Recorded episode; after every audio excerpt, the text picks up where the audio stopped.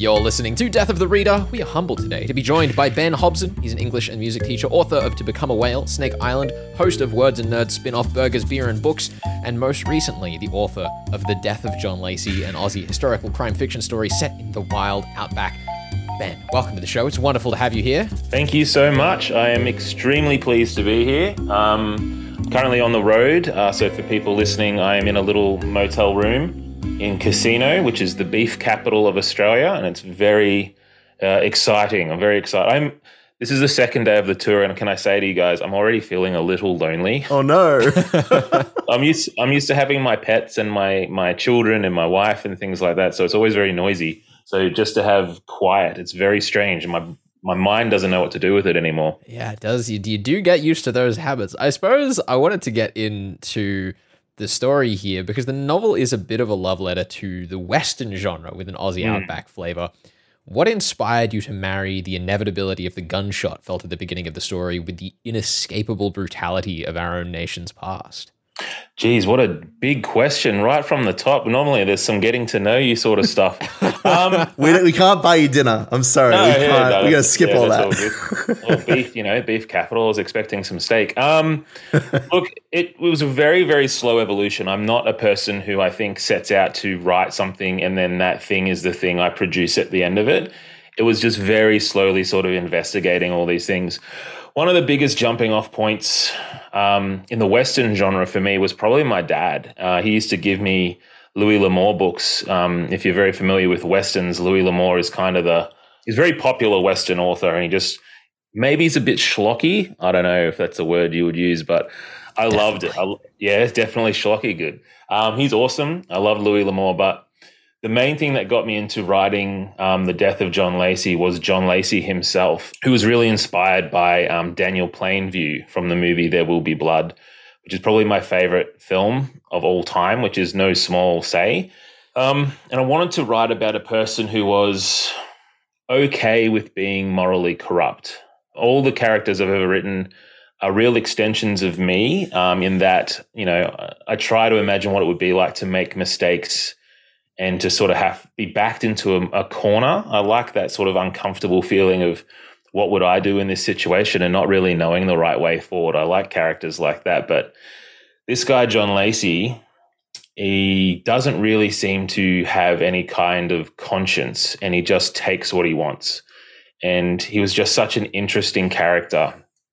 So the first part of the book was the part written sort of centered around him and his, you know, his rising, his conquest of um, the prospecting in Ballarat. So I would say he's the main jumping off point. But then what I found was he was just such an awful person. I wanted some some good people to sort of stand up in opposition to him, which is, you know, I guess reckoning with that part of our history, right? Like he was sort of what represented the most awful parts of Australian history. Um, and I hope there were some good people who sort of stand up against that sort of history. Yeah.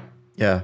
I mean, I always say that, that it's so important to have a good v- villain, regardless of whether John Lacey is the, the, the protagonist or the deuteragonist, however we want to classify him. Like he's the, mm. the bad guy, because then the the good guys, the heroes of the story, can can shine even brighter. You know, you got that that mm. balance there. Now, in in your novels, so many of the the family oriented relationships, you know, there's a lot of brothers and and wives and fathers. Uh, a lot of these relationships are, are toxic at best. Mm-hmm. What, why is it important that we look to bonds outside of our blood relations, or maybe complementary to those relations, in order to overcome adversity? You like big questions, Ben? I we got plenty like more. It. No, this is good, man. Like, Sorry. oh my gosh, Flex, Flex, I, will say Flex won't really write too many of the questions, I think, or, or more than usually would. So no, these are great you know. questions. so sorry to to sum up your your question was really about how when we're in, uh, we can't really choose the people that we're related to and who we're born yeah. into family situations with, but we can choose who we align with outside of family, um, and why I, I think that's important. Um, can I be completely real with you? I don't know whether I do think that's important. Sometimes I sometimes I really feel like in fiction it's it's very difficult to capture a kind of messy um, relationship with family without it feeling very toxic. Um, I just think when we're reading, it's very heightened. And I certainly don't think that all relationships are toxic, but I just think that everyone's capable of making errors and making mistakes given their backgrounds. I try to have empathy for all the people in my stories, especially, which, um, you know, I've had a few reviews that say they're just very dark, my books, but I really don't ever feel like I look at look at my characters with a sort of a judgmental eye. I always feel like I have some degree of maybe not John Lacey, but beyond him, I always feel like a degree of empathy for the characters. So a character like Ernst, I think, I think his relationship with Joe is kind of the most important part of who he is. Um, I think that he his his his united brotherhood with Joe. I think that's what gives him strength. And in the end, you know, not to give too many things away, I think that's the thing that really powers him through to make a good choice. Um, to, well, again, it's all shades of morality, isn't it? It's a, a good yeah. choice given the circumstances. They're all trying to make the best decisions that they can. Like I personally, I really enjoy the the opening chapters with the the Montague family because. Mm. You kind of you present uh, the, the mother Isabella as kind of the bad guy at, at, first. Let me be very clear. At first, she's kind of the bad guy. She's irrational. She's racist, and the yeah. father is a bit more understanding. But then you find out why he's so understanding of the indigenous tribe that lives just over the hill that he seems to be visiting frequently and why she's so afraid of them. And yeah. you know she, they're all very tragic characters right? And that's where yeah. that kind of moral dubiousness comes from i felt. Yeah definitely. And it was you know and she was very difficult to write because it was from ernst's perspective. So I certainly didn't want her to write her as just a, a victim and just a one note shrilling, sort of shouty kind of character. So it was important to show that she was feeling trapped herself. A lot of the people in the book, I think, who have any degree of say over or choice over their lives tend to be the men in the book. The white men in the book tend to be the only ones who get to say, um, I choose to do this. Like they have a type of agency, whereas a lot of the other characters, I think, get their their idea of what they'd like to do just robbed from them without any of their say, which is you know very sadly true for a lot of relationships around the world, right? Um, that being said, though, you know I did try to paint Edwin with a little degree of empathy. I don't know whether I was, I don't know what I feel about that, man. Um, to yeah. me, when, when it, well when I'm writing, it's to me, it's me really thinking about what I think about these people. You know, I've never tried to judge. Like I said, I just don't like books where the the characters are being judged. It just feels very mustache twirly. Yeah, well, I think one of the interesting things that you've sort of done in answering this question is kind of deal with something that Herds and I were talking about earlier this week. The idea that authors have to have opinions that they have to share with people uh, when when they sort of ask these sorts of questions. Whereas the thing that I really like that you've done here is that you've said, "All right, well, here's your question, and here's the question that I'm asking to deal with that question." yeah, and I really, I live, really love that way of like framing the idea.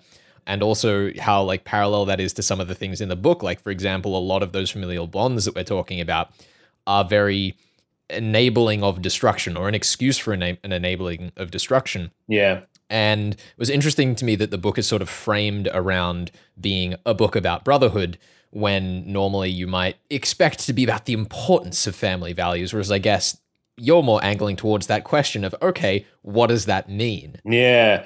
Yeah, it's a good point, man. Like I, I often think about my books that way. I often think when when I'm writing, sometimes I'm not I'm doing my best to not think. Mm. Um, which sounds terrible, and please don't put that as a soundbite or something somewhere. Where I, I think we're contractually obligated to. Uh. Yeah, yeah, yeah. Um, no, it's like I'm always trying to get out of my own way, and I feel like a lot of the time when I have written from a place of trying to put on my deepest thoughts into a thing and really investigate a thing with all the ways that I think about a subject it just comes out labored and gross. And I'm trying to put on airs, like I'm trying to use fancy words where simple words would do. The way I write is much more, I try to, and I, this is the way I think about it now, I'm trying to improvise. And it's much more like I'm wearing each of the characters and it's just me sort of trying to act it out. And it's like I'm just seeing it unfold. And if I can get to the place where these characters are acting in a way that feels very natural, I don't certainly don't think they're, you know, separate from me. They're all extensions from me. But it's me trying to to feel the way the characters would would feel and act in a naturalistic way. So that's where I get to that point where I'm not trying to certainly not say things about the characters. I think there's some deep ideas in this book. I think um, towards the later section, especially Gilbert is one who um, does a lot of the thinking, and he's sort of stuck in a in a in a position like this. So to me, he's sort of the one where I put a lot of thought into, you know, framing um, those sort of conflicts within him. A lot of the time, it's just me watching these people act and um, without judgment. And I think readers are the people who should be thinking about these things, right? And that's not my job. I, my job is to get out of my own way and present a story. And I just, you know, I don't like books that are very didactic and tries to. They just feel one note, you know, and just yeah. I feel like, uh, you know, if I if you're telling me to not like this character, I'm always in the background like, oh, I don't like being told not to like someone. Like, or the or the opposite, where SS Van Dine comes along and insists that his main character is likable, and you're like, no, that is the most punchable person I've ever read. Yeah, and it's sort of it's really special about writing, man, and reading is so many takes. Like I, I remember writing um, my very first book, which is To Become a Whale, which is this this little kid. He's very sensitive, and he has a father. Again, talking about toxic related. The father's trying his best, but he's a 1960s dad who is a whaler, so he's he's not the most kind man, if you know what I mean. I went to a book club once, and this this man sat across from me, and he just said, "I don't understand." Why you wrote such a pussy. I'm like, oh, okay. And he's like, he's just a wimp. Why doesn't he just why doesn't he just stand up to his father? I'm like, oh, okay. So it was such an interesting thing for me because I was like, ah, oh, you've when people read and then they they have their thoughts on it, it's much more to me a comment on on them than it is on the person writing the book.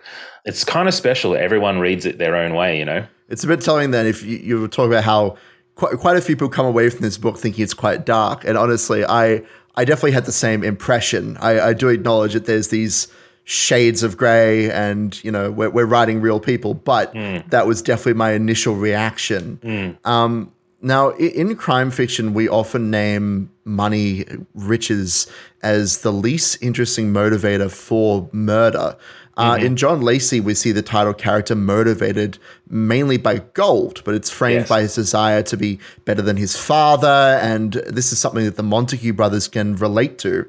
How do the familial bonds in, in your narrative elevate the primal drive that many of these protagonists share, the drive to be rich? You know what? Like, can I be real? That never entered my mind. I just when I was writing um, John Lacey, he was he had a brother, and he just appeared as on these you know, the first little sentence as they're riding on horseback into the town was just this brother relationship. Um, i think there's a different sort of because there's two sets of brothers. I think the first set of brothers i think ernst is less smart than john lacey i think he's not a very bright man in a lot of different ways. He's very desperate and he ends up being quite a violent person, quite uh, what's the word I'm looking for? Impulsive, which ends up being quite destructive to his relationship with his brother Joe, which I find very interesting too.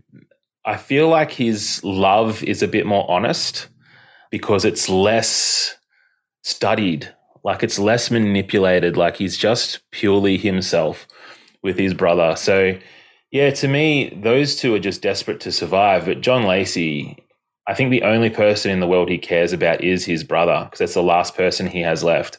But I don't think he's motivated to help Gray. I think I think in his mind he's sort of he wants to help Gray become who Gray wants to be, but he also want, doesn't want what Gray wants. Gray sort of is much more of a uh, he wants a home, he wants a family, he wants you know he wants this familiar type of Australian life. Uh, mm. Whereas he wants John stability, Lacey, right?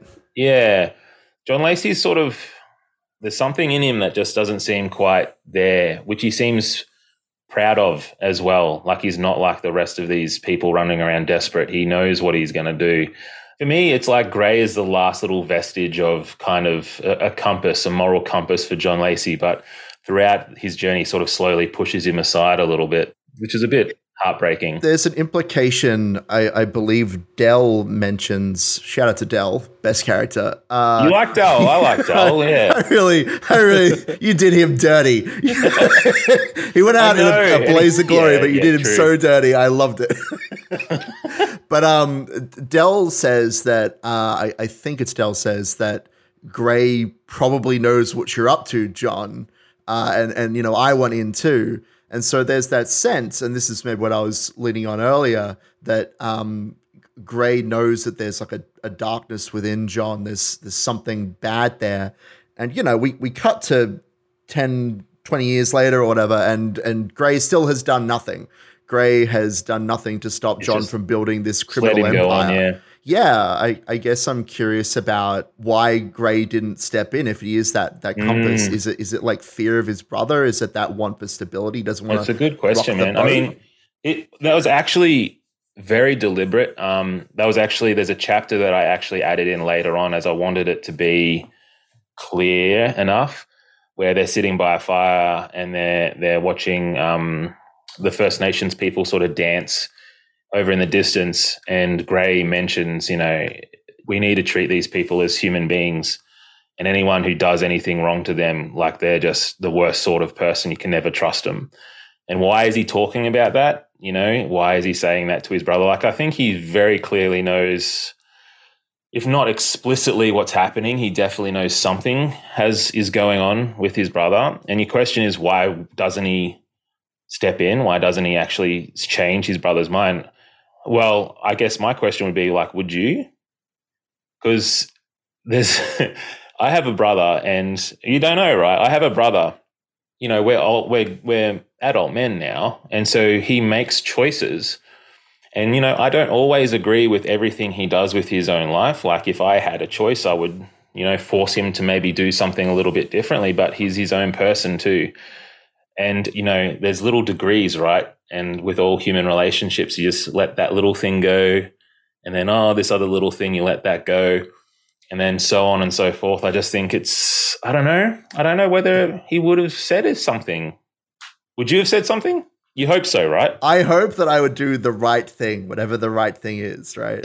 I mean, we, what a we pol- covered. what a political answer. there is no other answer I can give. No, but like we, we, like- we covered. Gray is Yeah. like he's got a he's got his prospective wife, like he's got this business. Imagine he were to tear down his brother, like he'd lose a lot of the things that he really wants for his life. I mean, he's kind of maybe selfishly motivated. Maybe it's just too too much conflict. Maybe he doesn't think about it as a question as to whether he should do something. I don't know. I don't know why he doesn't, but um, I think he should do something. But I don't know whether I'd do anything different. If I'm being completely honest, I would want to hope I would, but I've never been in that sort of desperate situation, thinking about all the factors that um Gray Yeah. has in.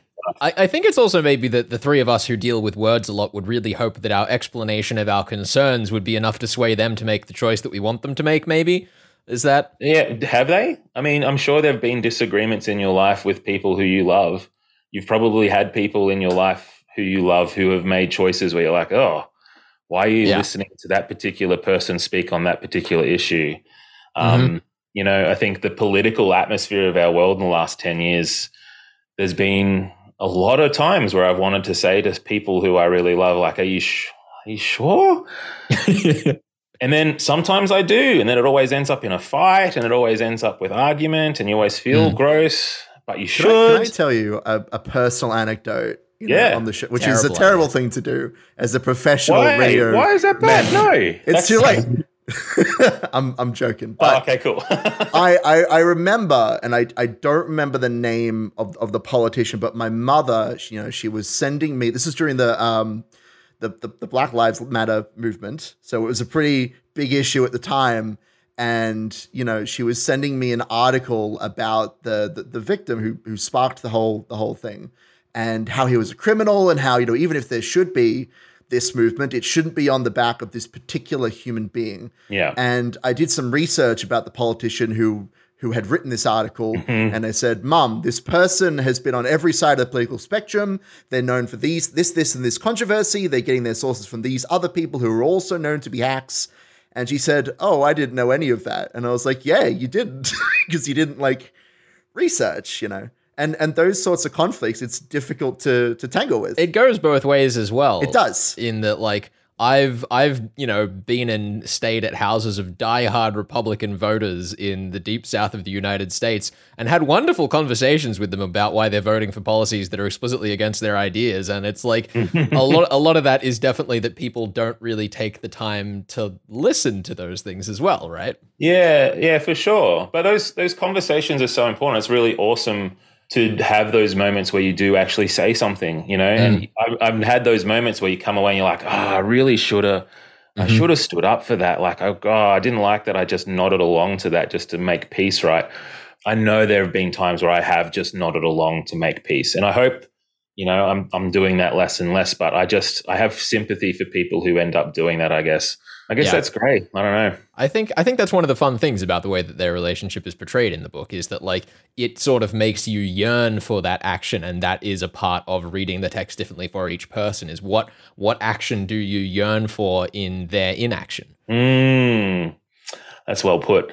Um, yeah, you do. You want Gray to take a step. You want him. You want him to take a chain and wrap it around Lacey's neck, and then just lash him to a tree somewhere, right? And just say, "Hey, you stay in here until we figure out what the heck is wrong in you to make you do all these horrible things.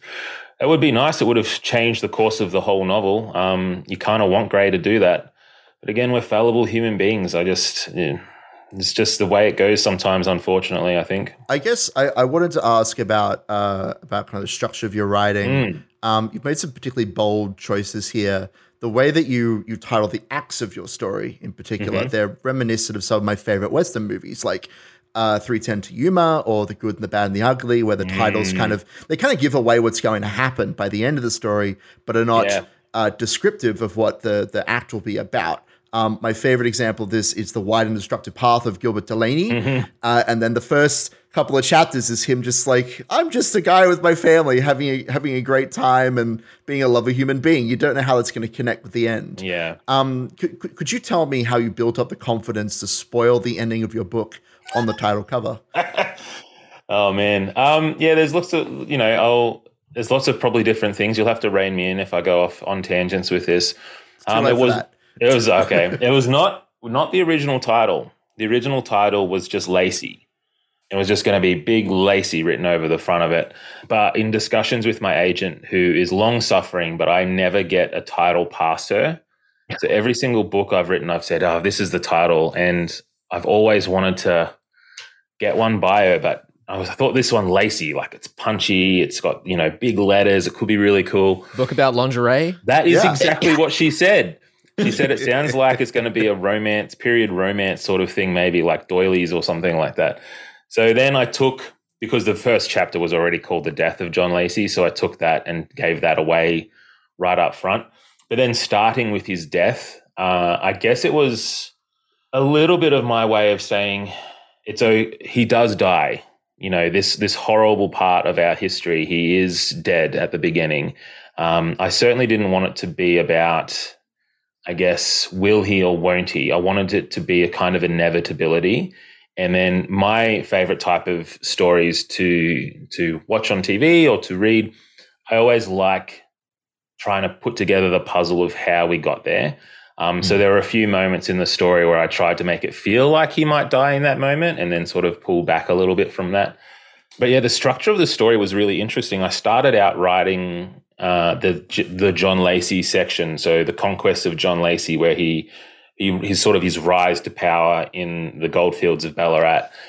And then after that, I thought, well, this is the most evil person I've ever written. And at the moment I'd written that, it was just going to be that. And it was going to be maybe a novella or something. I thought that is that's very dark and like not a nice place to be in. And I wanted to see if I could have some characters in the same sort of situation as as John Lacey, but people who were standing up to him. So if I presented evil, I also wanted to present a type of hope. Um, and that's where the rest of the characters came in. But when I was writing it, I had no idea what the structure would be. I I toyed once with shifting timelines. I don't know whether you've seen the movie Dunkirk. Do you remember that? Mm-hmm. Yeah, there's like there's one timeline that's sort of over over weeks, and then there's one that's over days, there's one that's over hours. So I was trying to. It just was very confusing. So I ended up just presenting it in the most straightforward manner, which is just in order, mostly in order of um, the timeline.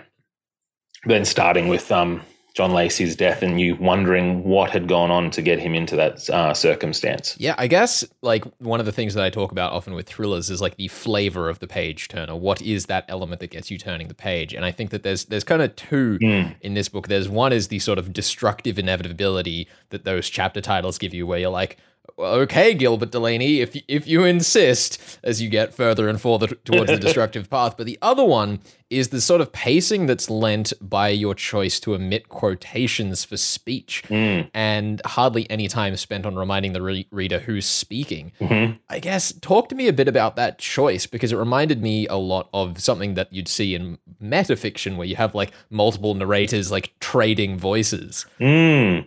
That's really interesting. Um, can I say that had, it never struck me as I chose to do that very early on into writing this because it's just a style, honestly, that I really love. Um, Cormac McCarthy does it. Um, uh, Richard Flanagan does it. Tim Winton does it. You know, there are these authors who I really admire.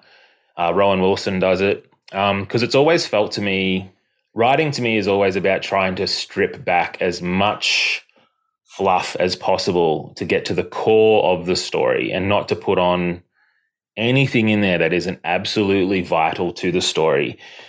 And so, um, yeah, I had to go at taking out the the dialogue marks, the quotation marks, as you say. And to me, it just feels like it's more it's more etched in stone, like it feels ancient somehow. Um, and it was also interesting too. I had the read of the Jerilderie letter, which was what Ned Kelly wrote, as like a sort of a treatise on the government and everything. Um, it was like a six page letter he'd he'd written. But in there, his punctuation was really lacking as well. Like he wasn't as maybe educated as uh, you know people in those times with all the journals I'd read as well. There is a kind of lack of that stuff, so I kind of wanted to emulate that as well. But yeah, it's all about stripping back. It's about stripping back and making it try to be as blunt, I guess, as possible. Because it feel when I read that sort of stuff, it just feels blunt to me. It's not trying to be pretty. It's just quite uh, raw. Maybe would be the word. It's also like if it's the first time you've come across this particular style, it's kind of threatening too. where you're oh, like, geez, oh, how how am I supposed to read this? You kind of have to figure it out, even though on some level you do know. Yeah. Did you? I'm actually interested because my job would be, and the thing I set out to do is if without quotation marks, you sh- should still not have trouble figuring out who's speaking and when. So it was a real mission to actually make sure it was okay. It still flowed the way I needed to flow. It shouldn't stop people from enjoying the book. I was in a band a long time ago and I used to play, it was like a punk ska band, and I played a five string bass. Also, can I just pause you for a moment and say somehow it does not surprise me in any way that a punk ska bass player wrote this book? really? Okay. I'm, good. I'm on brand. I'm on brand. Um, but I used to use that fifth string as a kind of easy crutch. It was easy. So when it was heavy, I would just play the bottom B string. And then um, my guitarist said, uh, "You've got this beautiful Fender Jazz over here. It's a four string. Can you change all the songs so it would be fitting on the four string?" And so I had to restrict myself, and it actually, I think, made me more creative and more. The songs more interesting, and the sound was better. So I've always thought about that. You know, if you can restrict yourself in doing something, you know, what can be produced by having less you know what sort of creative sort of ideas can you have with less um, so there's a little bit of that it's too. so interesting to think of like speech marks as something that you could take out to have less because really it doesn't change that much about the text but you still have to work around it in a way yeah it yeah it's restrictive and you do have to be very careful about okay well i really do need to make sure i say he said here the little dialogue tags otherwise people's flow will be interrupted it's easier with quotation marks to keep people's keep who's speaking very clear. Without them, you do have to be really. It makes you think. It forces you to think. I think more yeah, thoroughly definitely. through what you're writing. Yeah. So we're we're talking about all this this cool grammar stuff. I I really wanted to say that when you described your language as blunt. Uh, that's the term that I want to use when describing your text, but I thought it would be too rude, so I'm glad that you said it first. I think it's fine. Like it just it's just hitting a nail with a hammer. Like it's I don't I completely agree. I don't want to try to get that nail in there any other way. Like there's just there's a way you got to speak. Sometimes you got to be blunt. It's just the way I like to read and the way I like to. Um, No, I agree. All right. I, I think that partic- particularly talking about how you've you've removed all the he said she said, which means that you don't have to spend time defining exactly what's going on. Um, but there there is another crassness that I wanted to address with you because I noticed while thumbing through the novel that there are quite a few times when a character farting is used to show how comfortable they are with present company, that they can let their guard down. Now, I Edwin this. farts. This is my, was one of my favorite interviews ever, by the way. Let's keep going. Edwin, great. hold on. I'm So not done asking the that. question. Yeah, yeah. Edwin farts in the First Nations camp in the first act. Uh, Gray farts with his brother in the second. How did letting one loose become the universal language of ease in the death of John Lacey? I love this so much. There's so much about this. All right, I need to talk. This is going to be a nine-hour podcast now. Um, Sign me up. All right. So the first part was that when I was in 2004, so I would have been 20 years old, I watched a film called Shaun of the Dead. Um, one of my favorite films. I went and saw it in the cinema. It was huge. It was the start of the Cornetto trilogy. I love that series and I love that film especially. But there is a scene right at the start. I don't know whether you remember where it's uh, Nick Frost's character farts, and it's this moment of intimacy between the two. And then later on, as he's turning into a zombie and he's saying goodbye, they bring that same little exchange up. And he turned, and it was in the commentary track. I remember Simon Pegg talking about it. They wanted to turn a fart into this sentimental, sweet, like it might bring tears to people's eyes, but it's still a, a fart. I found that amazing. So I always had that in the back of my mind. And then there was a, an exchange between Edwin and Ernst. Um, Ernst is his son. So Edwin is describing how he loves um, his Wadawurrung mistress, but he doesn't love his own wife. And he was just saying it as bluntly as that I love this one, I don't love this one. And it was actually an early reader who picked that up and said, That's a bit lazy. Like I'm just telling something to the audience, it's a little lazy.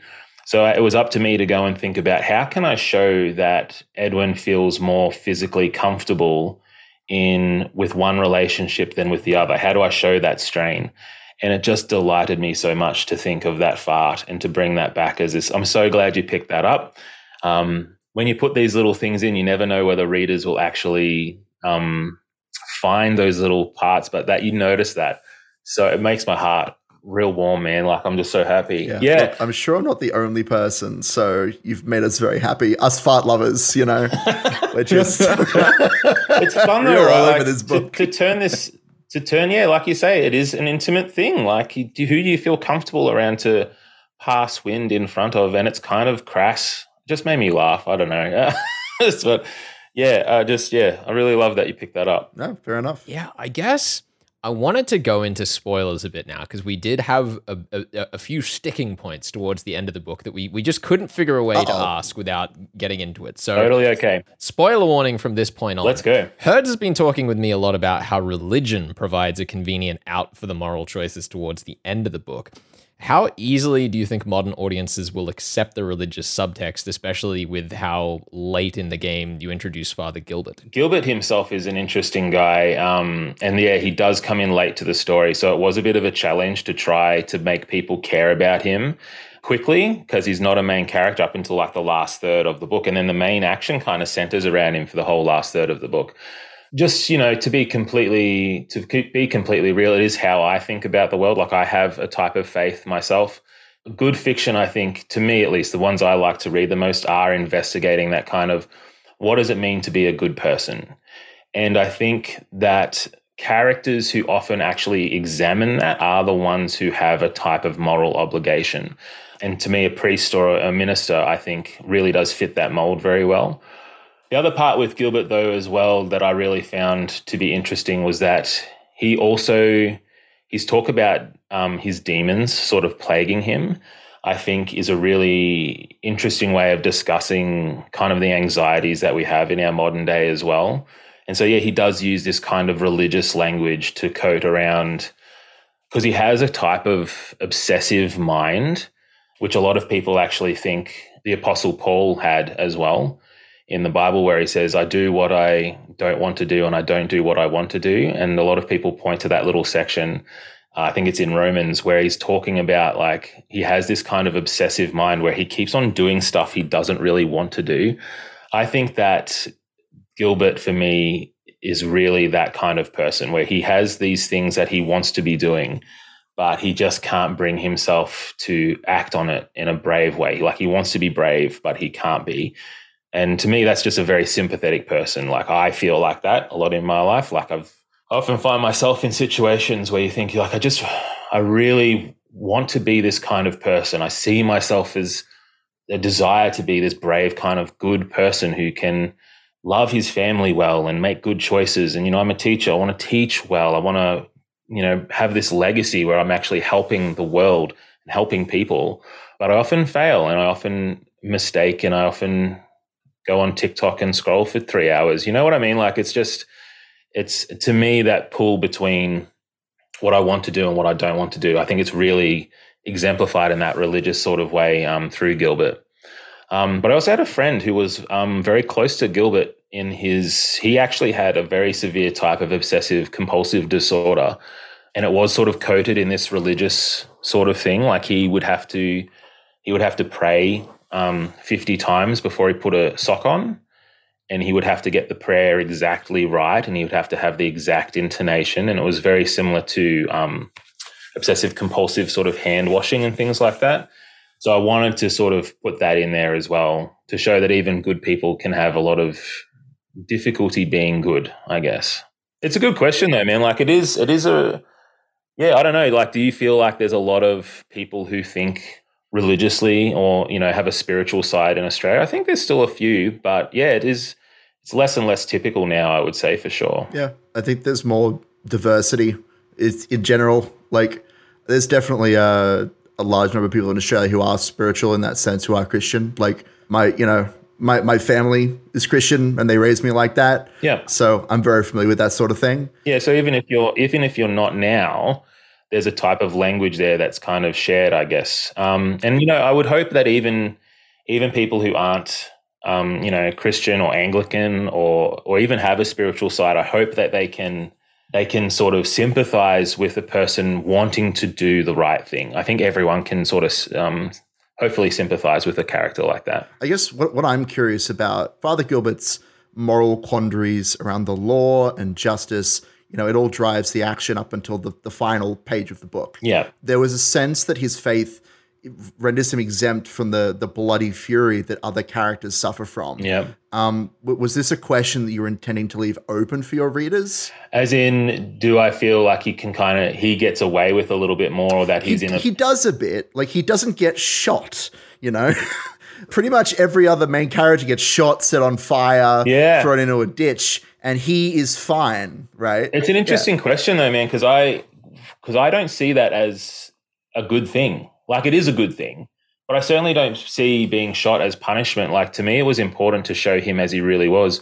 And so, yeah, in those final moments, he kind of Joe just pushes him out of the way, and Joe is the one who kind of rescues himself in a way. He doesn't need the religious person there to help him. He just needs him to get out of the way a little bit.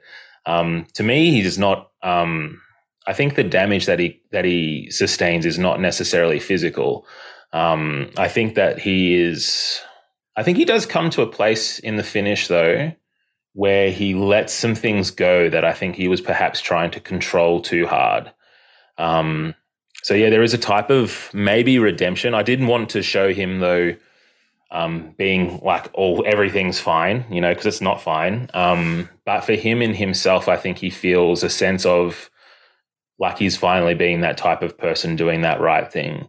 Yeah, I, I, that's a really interesting take, man. Like I didn't really think about it that desperately. It was just an action. Like he wouldn't he wouldn't know how to shoot a gun. He wouldn't know how to stand up in front of bullets. You know, Joe was much more in that had grown up under the wing of Ernst, had sort of developed that sense of like bravery in that respect. Like he just got down and like screamed a little bit. I don't know. I just it was less to do with um, him avoiding punishment. It was more to do with him kind of being nervous. Yeah, I, I, think it's interesting as well. Going back to your point earlier about how you sort of like wear the character's skin to make the decisions for how the novel flows. In that there are certain ways that you could like imprint a, a judgment in the way that the book ends on those characters' actions. But at the same time, sometimes reality just lets people, I guess, get away with things. Mm-hmm. And there is an interesting question in that, in how that relates to religion in society when so much of the book has spent time talking about religion and the law and how those concepts are associated. Like, again, it, it opens a question, which is really fun with the style that you write. There's been so many different people throughout history who have, you know, coated what they're doing in religion and then have been very, very controlling and mm. all under the guise of discipline, all under the guise of like they're, they're, they're the most moral and kind people and they're, they're they're beating people into submission, but they're doing it for those people's own good. I don't like hitting you, that sort of um, religious control. But, you know, the more I grow, I think, as a person, I'm finding more and more like you just, in order to love a person, you really do need to to accept them, I guess, as they are and not how you want them to be. And, you know, I just I think there's absolutely a role for justice and there's a role for discipline and there's a role where people are very wayward in society and there's an interesting counterpoint between how much justice do you bring versus mercy um, mm-hmm. and they can sometimes relate you know sometimes you need the justice sometimes you need to be merciful. But it's it's really it's really he's to me at least gilbert is scared yeah. and he's trying his best to control. And he's doing his best to do the right thing too but that's not entering his mind. He's not sort of he's just trying to control situations. And it's when he sort of says i'm going to let things be what they are i think that's where he finds a sense of peace about him i hope. He's pretty he's yeah i find gilbert really interesting. And and some it's very interesting too some feedback i get. Some people don't like him. Some people think that he is not as strong a character as some of the other characters but then about half the readers I get, they're like, I loved Gilbert. He was my favorite part of the book. It's, it's very interesting, people's readings on it. I think, uh, I, I think, I think there's definitely something to unpack with characters like that who who do get that split reaction in that sense because it, it, it often tends to happen, I think, when people have to think harder about a character. Like if, mm. you know, like we, we love metafiction on this show. We love metafictional mysteries. And we often find that metafictional mysteries that we absolutely treasure kind of get slammed in a lot of reviews because a lot of the complexity kind of overwhelms people. Yeah. I don't I don't know. Like I, I guess I didn't have that same conflict in reading Gilbert. Mm-hmm. But it is curious to me that like if your reaction is split there, sometimes that can kind of be a sign that you've asked a more interesting question, maybe. Maybe. Like do you, I think his religion can get in the way of people liking him. I think people yeah. have, it's such a personal question for people and it's such a reactive emotional thing that people have towards religions and institutions especially that it can be quite i instantly don't like i think people read ernst who's i think sympathetic too but he is also a very violent person. Um, he sort of grows up to be quite a violent man really. Mm. but i think people like him more than they like gilbert. Yeah it's so interesting. I guess the thing that i wanted to wrap up on while we're sort of in spoilers territory because I don't I don't necessarily want to sweep this out from under people's feet, but you've spoken uh, several points about the way that films have inspired you. Yeah, a big inspiration for me. Yeah, I want to know: is there a, a sneaky film reference in the death of John Lacey that nobody has caught, that nobody has like mentioned to you yet? And either either can you tell us about it, or can you give a clue to our audience to go hunt it down for themselves? Oh, so good. I'm going to be real. I don't, off the top of my head, I can't remember anything specific beyond uh-huh. that very specific Daniel Plainview. Um, there's lots of little references. There's actually references to my other book, Snake mm. Island. There's actually a character in this novel who has the same last name as a character from Snake Island. So his uh, descendant ends up being a main character in Snake Island, which no one's picked up on, but that's okay. I guess listeners here can go and hunt that one down. Uh-huh. Right. Um, You're building the uh, the multiverse or the the, the franchise. Yeah, yeah, yeah, the, yeah, the, franchise of all your books being connected. Yeah, it was more. You know what though? That's actually a wink at Tarantino, right? He does that. Yeah, yeah. He often has um, characters in Glorious Bastards. You know, would have the same share a last name with someone from Reservoir Dogs, and you know, I like all those little little winks and nods. I think are really fun. I originally wanted to be a filmmaker when I'd left school. And so film and TV um, now is a real reference point for me for things that I really find moving. 2007 had There Will Be Blood, but in that year they also had two other films I think really infused this one. They had No Country for Old Men, mm-hmm. and they had um, The Assassination of Jesse James by the coward Robert Ford, which are three beautiful westerns. Um, so I think those three would really um, infuse this in a, in a way. But yeah, nothing specific though. That's a really good question. I kind of wish now in hindsight I'd put something in there to answer that question better. so it's next maybe, time. Maybe he still did and just won't tell us because he's giving someone the opportunity wholesale, you know? It's the great mystery. It's, it's the great mystery, yeah. You'll never find it. There is one there is one part in there where um can I share this? There was one part where there, it's, it's raining in in Ballarat and it's they're mm-hmm. getting just absolutely soaked and one of them says geez, it's it's wet or it's raining. And the other one says it's not wet until the water finds the hole in your ass, which was a line I loved. But it came from my brother-in-law. He is in the army, and he's he heard someone say that to him while they were out bush doing some sort of training yeah. exercise.